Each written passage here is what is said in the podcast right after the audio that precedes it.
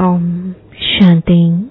आज 15 अगस्त 2022 बाबा के महावाक्य है, मीठे बच्चे, तुम हो ईश्वर के एडॉप्टेड बच्चे।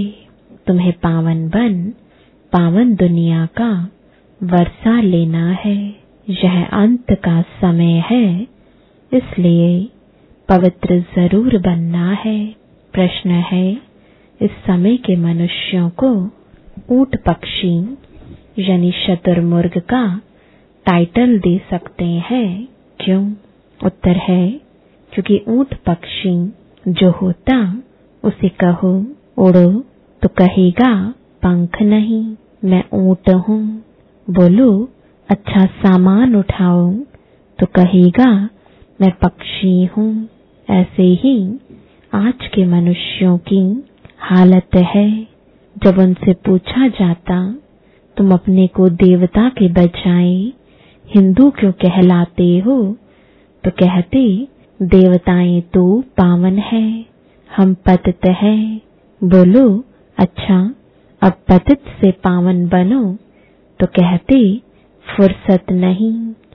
माया ने पवित्रता के पंख ही काट दिए हैं, इसलिए जो कहते, हमें फुर्सत नहीं, वह है ऊँट पक्षी। तुम बच्चों को ऊँट पक्षी नहीं बनना है। गीत है।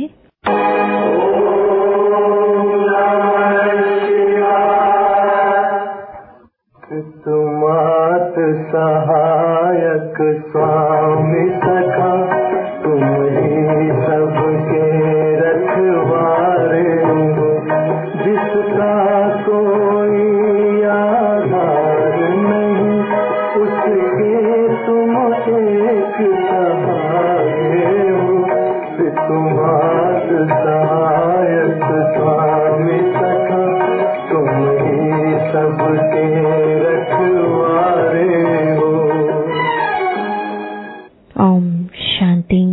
यह किसने कहा? अपने से प्रश्न पूछना है। ओम का अर्थ मनुष्यों ने अनेक प्रकार का बनाया है। बाबा कहने से एक सेकंड में वर्षे के अधिकारी बन जाते हैं। बच्चा पैदा हुआ, कहेंगे वारिस पैदा हुआ, फिर सगीर से बालिग होता है। यहाँ भी ऐसे है। बाबा को जाना, पहचाना और वर्षे का मालिक बने। यहाँ तो तुम बड़े हो ही। आत्मा को बाप का परिचय मिला। सेकंड में बाप का वर्षा मिला। बच्चा पैदा होने से ही समझेंगे बाप की जायदाद का वर्षा पाएँगे। यह है बेहद का बाप। कहते हैं, हे बच्चे, आत्मा ने जाना, बाप आया हुआ है। तुम बच्चे जानते हो, हम बाप से कल्प कल्प राजधानी लेते हैं। जैसे तुम सेकंड में विश्व के मालिक बन जाते हो, ओम माना अहम। मैं आत्मा यह मेरा शरीर, मैं आत्मा, किसका बच्चा हूँ? परमात्मा का। बाप भी कहते हैं, मैं ओम परम आत्मा हूँ। मुझे अपना शरीर नहीं है। कितनी सहज बात है। वह समझते हैं, ओम माना भगवान। तो सब भगवान हो गए। भगवान तो है ही एक। वह कहते हैं, मैं तुम्हारा बाप हूँ। परम आत्मा, माना परमात्मा, जिसको सारी दुनिया पुकारती है, हे पतित पावन, आओ। ऐसे कोई भी नहीं कहेंगे कि परम पिता परमात्मा की आत्मा मेरे द्वारा तुमको राजयोग सिखलाती है। किसको पता ही नहीं है। न मालूम होने कारण श्री कृष्ण भगवान का नाम लिख दिया है। उसने राजयोग सिखलाया। वह पतित पावन उसको कह नहीं सकते। वह तो है स्वर्ग का पहला बच्चा। जो पहले में है, वह पिछाड़ी में भी होगा। इसलिए उनको श्याम सुंदर कहते हैं। पहले नंबर में है श्री कृष्ण फिर चौरासी जन्मों के बाद उनका नाम ब्रह्मा एडॉप्ट होता है। बाप आकर बच्चों को एडॉप्ट करते हैं। तुम हो एडॉप्टेड बच्चे, ईश्वर के बच्चे। तुम्हारी माँ भी है, बाप भी है, प्रजापिता भी है। फिर बाप कहते हैं इनके मुख से कहता हूँ, तुम मेरे बच्चे हो। तुम कहते हो, बाबा, हम आपके हैं। आपसे वर्षा लेने आए हैं। बुद्धि भी कहती है, बाप आता ज़रूर है। कब आते हैं, यह भी विचार की बात है ना। कहते हैं, पतित पावन आओ। तो ज़रूर, पतित दुनिया का अंत हो, तब तो आऊ ना। इसको कहा जाता है कल्प की आदि और अंत का संगम। अंत में सब पतित है, आदि में है सब पावन। अंत में पतित दुनिया का विनाश होता है। पावन दुनिया की स्थापना होती है। फिर वृद्धि को पाते जाते हैं, गाया भी जाता है, ब्रह्मा द्वारा स्थापना। यह है त्रिमूर्ति। तुम जानते हो, शिव बाबा के बच्चे सब ब्रदर्स हैं। फिर जब रचना होती है, तब भाई बहन बनते हैं। माता पिता क्यों कहते हो, भविष्य वर्षा लेने के लिए। लौकिक वर्षा होते हुए पारलौकिक वर्षा पाने का पुरुषार्थ करते हो। यह है कलयुग मृत्युलोक सतयुग को अमर लोक कहते हैं। यहाँ तो मनुष्य अकाली मर पड़ते हैं। सतयुग है दैवी दुनिया, आदि सनातन देवी देवता धर्म रहता है। हिंदू धर्म तो कोई है नहीं। आदम शुमारी जब निकलती है तो पूछते हैं, आप किस धर्म के हो? हम कहते हैं, हम ब्राह्मण धर्म के हैं। तो वो लोग हिंदू धर्म में लगा देंगे, क्योंकि वह ब्राह्मण भी हिंदू धर्म में आ जाते हैं। आर्य समाजी लोग जो है, उनको हिंदू धर्म में लगा दिया है। वास्तव में हिंदू धर्म तो कोई है नहीं। यूरोप में रहने वालों को यूरोप धर्म वाला थोड़े ही कहेंगे। धर्म तो क्रिश्चियन है ना? क्राइस्ट ने क्रिश्चियन धर्म स्थापन किया। अच्छा हिंदू धर्म किसने स्थापन किया? तो बेचारे मूंझ पड़ते हैं, कह देते हैं, गीता द्वारा स्थापन हुआ तो समझाया जाता है। गीता के द्वारा तो आदि सनातन देवी देवता धर्म की स्थापना हुई। तुम तो देवता धर्म के हो तो कहते हैं, देवताएँ तो बहुत पवित्र थे। हम तो पतित हैं। हम अपने को देवी देवता कैसे कहलाएँ? तो समझाया जाता है अच्छा पवित्र बनो, फिर से देवी देवता धर्म में आ जाओ।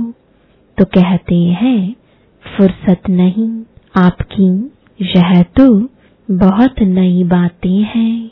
बरोबर हमारी सनातन देवी देवता धर्म के हैं। पूजते भी भारतवासी देवी देवताओं को है। परंतु पतित होने कारण अपने को देवता कहला नहीं सकते। अच्छा आकर पावन बनो तो कहते फुर्सत नहीं। बाप कहते हैं तुम तुम ऊँट पक्षी हो। पूछा जाता है तुम देवता क्यों नहीं कहलाते? तो कहते हैं, हम पतित हैं। अच्छा पतित से पावन बनो तो कहते, फुर्सत नहीं। ऊँट पक्षी को कहो, उड़ो तो कहेगा, पंख नहीं। ऊँट हूँ, बोलो अच्छा सामान उठाओ। तो कहेगा, हम तो पक्षी हूँ। तो बाप कहते हैं, माया तुम्हारे पवित्रता के पंख काट देती है। अब सावन के महीने में शिव की पूजा करते हैं, व्रत रखते हैं। तुम्हारे लिए सावन मास है, ज्ञान बरसात का। तुम पवित्र बन, पवित्र दुनिया का मालिक बनते हो। मनुष्य व्रत रखते हैं, भोजन न खाने का। बाप कहते हैं, विष नहीं खाओ। इस पर भी समझाना पड़ेगा। शिव को बहुत पूजते हैं। अब शिव बाबा कहते हैं, पवित्रता का व्रत रखो। मैं आया हूँ पवित्र देवी देवता धर्म स्थापन करने। यहाँ तो पावन कोई है नहीं। पवित्र देवी देवता होते हैं। सतयुग में वह विष से पैदा नहीं होते। नहीं तो उनको संपूर्ण निर्विकारी क्यों कहते? लक्ष्मी नारायण, राधे कृष्ण आदि को कहते ही हैं संपूर्ण निर्विकारी। यहाँ तो सब पतित है, जिनमें कोई गुण नहीं है। खुद कहते हैं हम पतित नीच है। बाप कहते हैं, मेरी मत पर चलकर तुम संपूर्ण निर्विकारी बनो। तो तुम इन लक्ष्मी नारायण जैसा मालिक बनेंगे। तुम्हारी पढ़ाई कितनी भारी है। मनुष्य से देवता बनने का पुरुषार्थ करो। विश्व का मालिक बनना है। सतयुग में देवी देवताओं का राज्य था ना। अब फिर से देवी देवता धर्म की स्थापना हो रही है। तुम पवित्र बन स्वर्ग का वर्षा लेते हो। स्वमाना आत्मा आत्मा को राजाई मिलती है। उनको स्वराज्य कहा जाता है। मनुष्य तो है देह अभिमानी, देह अभिमान से कहते हैं, हमारा राज्य यहाँ तुम कहते हो, हम आत्मा है, इस शरीर के मालिक हैं, हम महाराजा बनेंगे, हमको सतयुग में पवित्र शरीर मिलेगा, अभी तो पतित है, जैसे आत्मा, वैसे शरीर, आत्मा में खाद पड़ी है। आत्मा पहले सच्चा सोना थी। गोल्डन एज कहा जाता था। फिर त्रेता आया तो सिल्वर की खाद पड़ी। फिर द्वापर में गए तो तांबा पड़ा। इस समय आत्मा झूठी तो शरीर भी झूठा। इसको कहा ही जाता है, झूठ खंड। अभी बाप के साथ योग रखने से एलॉय निकल जाएगी। इसको योग अग्नि कहा जाता है। जेवर से किचड़ा निकालने के लिए आग में डाला जाता है। यह भी योग अग्नि है, जिसमें खाद, भस्म हो और हम सच्चा सोना बन बाप के साथ चले जाएँगे। बाप कहते हैं, तुम मेरे साथ चल पड़ेंगे। सतयुग में सच्चा सोना मिलेगा। अब श्री कृष्ण को सांवरा क्यों कहते हैं? कृष्ण का नाम रूप तो बदल जाता है। अब बाप समझाते हैं, तुम गोरे थे, तुम्हारे में खाद पड़ी है। अभी बिल्कुल आयरनेस्ड बन पड़े हो। अब मैं सोनार हूँ बच्चों को भट्टी में डाल देता हूँ। भंभोर को आग लगेगी, सबके शरीर खत्म हो जाएँगे। आत्मा तो अविनाशी है, एक तो युग अग्नि से पवित्र बन जाएँगे। बाकी सब सजाएँ खाकर हिसाब किताब चुकतो कर फिर जाएँगे। यह ईश्वर की भट्टी है, सबको पावन बनाने लिए। यह है ज्ञान का सागर, उनसे तुम ज्ञान गंगाएँ निकली हो। फिर मनुष्यों ने उस पानी की गंगा को समझ लिया है। वहाँ देवता की मूर्ति भी रखी हुई है। वास्तव में तुम हो भगवान के बच्चे, ज्ञान गंगाएँ, जो फिर देवता बनते हो। जब स्वर्ग में आएँगे, तब तुमको देवता कहेंगे। वहाँ आत्मा, शरीर दोनों ही पवित्र है। अभी तो पतित है, भारत गोल्डन एज्ड है। फिर सिल्वर कॉपर आयरन एज्ड बने हैं। फिर गोल्डन एज में बाप ले जा रहे हैं।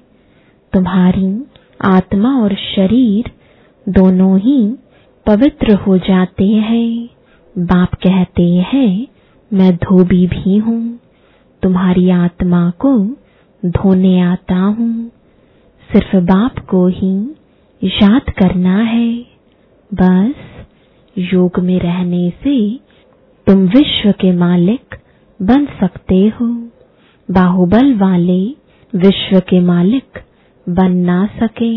हाँ उन्होंने इतनी ताकत है, अगर कृष्ण दो भाई आपस में मिल जाएँ तो विश्व के मालिक बन सकते हैं। परंतु लॉ नहीं है, कहानी भी है दो बिल्ले आपस में लड़े और माखन बंदर खा गया। तो वह दो लड़ते हैं, बीच में माखन भारत को मिल जाता है। इसमें भी नंबर वन है श्री कृष्ण। इसलिए कृष्ण के मुख में गोला दिखाते हैं। वह मक्खन नहीं, यह स्वर्ग का राज्य भाग्य श्री कृष्ण को मिला। बाप समझाते हैं, सब विनाश हो जाएगा, फिर तुम मालिक बन जाएँगे। उसके पहले बाप की श्रीमत पर ज़रूर चलना पड़े। श्रीमत से श्रेष्ठ, आसुरी मत से भ्रष्ट बनते हो। यह है आसुरी पतित दुनिया। एक भी पावन नहीं। पावन दुनिया में एक भी पतित नहीं होता है। अभी तो सब पतित है। गाते भी हैं पतित पावन। सीताराम, हम सीताएँ रावण की जेल में पड़ी हैं। पुकारती हैं, हे राम, आकर छुड़ाओ। पावन दुनिया में ले चलो। भलगाते हैं, परंतु जानते कुछ भी नहीं। जो आता, सो कहते रहते। रावण ने बिल्कुल सुला दिया है। अब बाप आकर जगाते हैं। परम पिता परमात्मा, पतित पावन, जो सृष्टि का रचयिता है, उनकी बायोग्राफी को हम जानते हैं। ब्रह्मा, विष्णु शंकर और लक्ष्मी नारायण की बायोग्राफी को भी हम जानते हैं। लक्ष्मी नारायण के चौरासी जन्मों को भी हम जानते हैं। तो नॉलेजफुल हो गए ना। तुम श्री कृष्ण के मंदिर में जाएँगे तो समझेंगे यह सतयुग का पहला प्रिंस था। अभी अंतिम चौरासीवे जन्म में ब्रह्मा हुआ है। यह भी बहुत समझने की बातें हैं। बाप बच्चों को समझाते हैं, बच्चे, खबरदार रहना। कभी किसको दुख नहीं देना। बाप तुम दुख हरता, सुख करता है ना। तुम भी पाँच विकारों का दान देते हो। दे दान तो छूटे ग्रहण।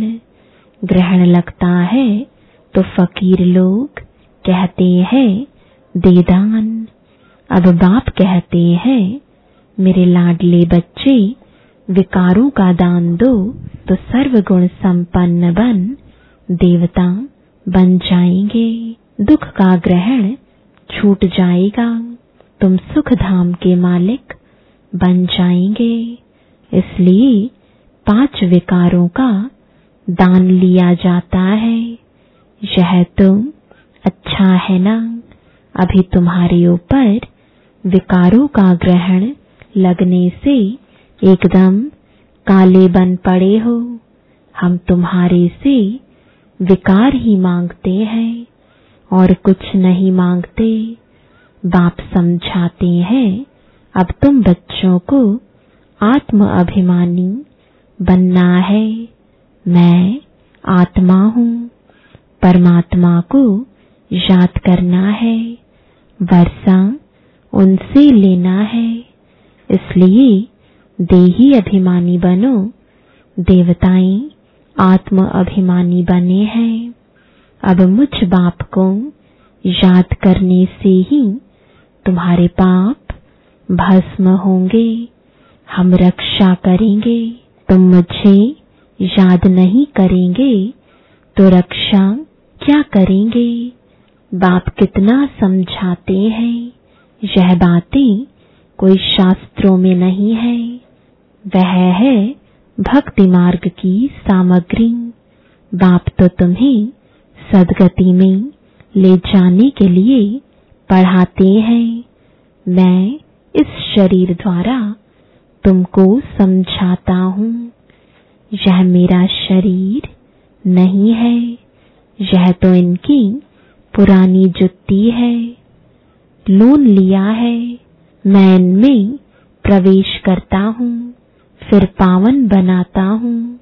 कितना अच्छी रीति बाप समझाते हैं। अच्छा मीठे मीठे सिकिलदे बच्चों प्रति मात पिता बाप दादा का याद प्यार और गुड मॉर्निंग रूहानी बाप की। रूहानी बच्चों को नमस्ते। रूहानी बच्चों की, रूहानी बाप दादा को गुड मॉर्निंग और नमस्ते। धारणा के लिए मुख्य सार है। पहला, बाप की श्रीमत पर चलकर संपूर्ण निर्विकारी बनना है। पढ़ाई से विश्व की राजाई लेनी है। आत्मा में जो खाद पड़ी है, उसे योग अग्नि से निकालना है। दूसरा, आत्म अभिमानी बन, बाप को याद करना है। जितना याद में रहेंगे, उतना बाप रक्षा करता रहेगा। वरदान है, मेरे मेरे को तेरे में परिवर्तन कर श्रेष्ठ मंजिल को प्राप्त करने वाले नष्टो मोहा भव जहाँ मेरापन होता है, वहाँ हलचल होती है। मेरी रचना, मेरी दुकान, मेरा पैसा, मेरा घर, यह मेरापन थोड़ा भी किनारे रखा है तो मंजिल का किनारा नहीं मिलेगा। श्रेष्ठ मंजिल को प्राप्त करने के लिए मेरे को तेरे में परिवर्तन करो। हद का मेरा नहीं, बेहद का मेरा। वह है मेरा बाबा। बाबा की स्मृति और ड्रामा के ज्ञान से नथिंग न्यू की अचल स्थिति रहेगी और नष्टो मोहा बन जाएँगे। स्लोगन है सच्चे सेवाधारी बन, निस्वार्थ सेवा करते चलो तो सेवा का फल स्वतः मिलेगा। ओम, शांति।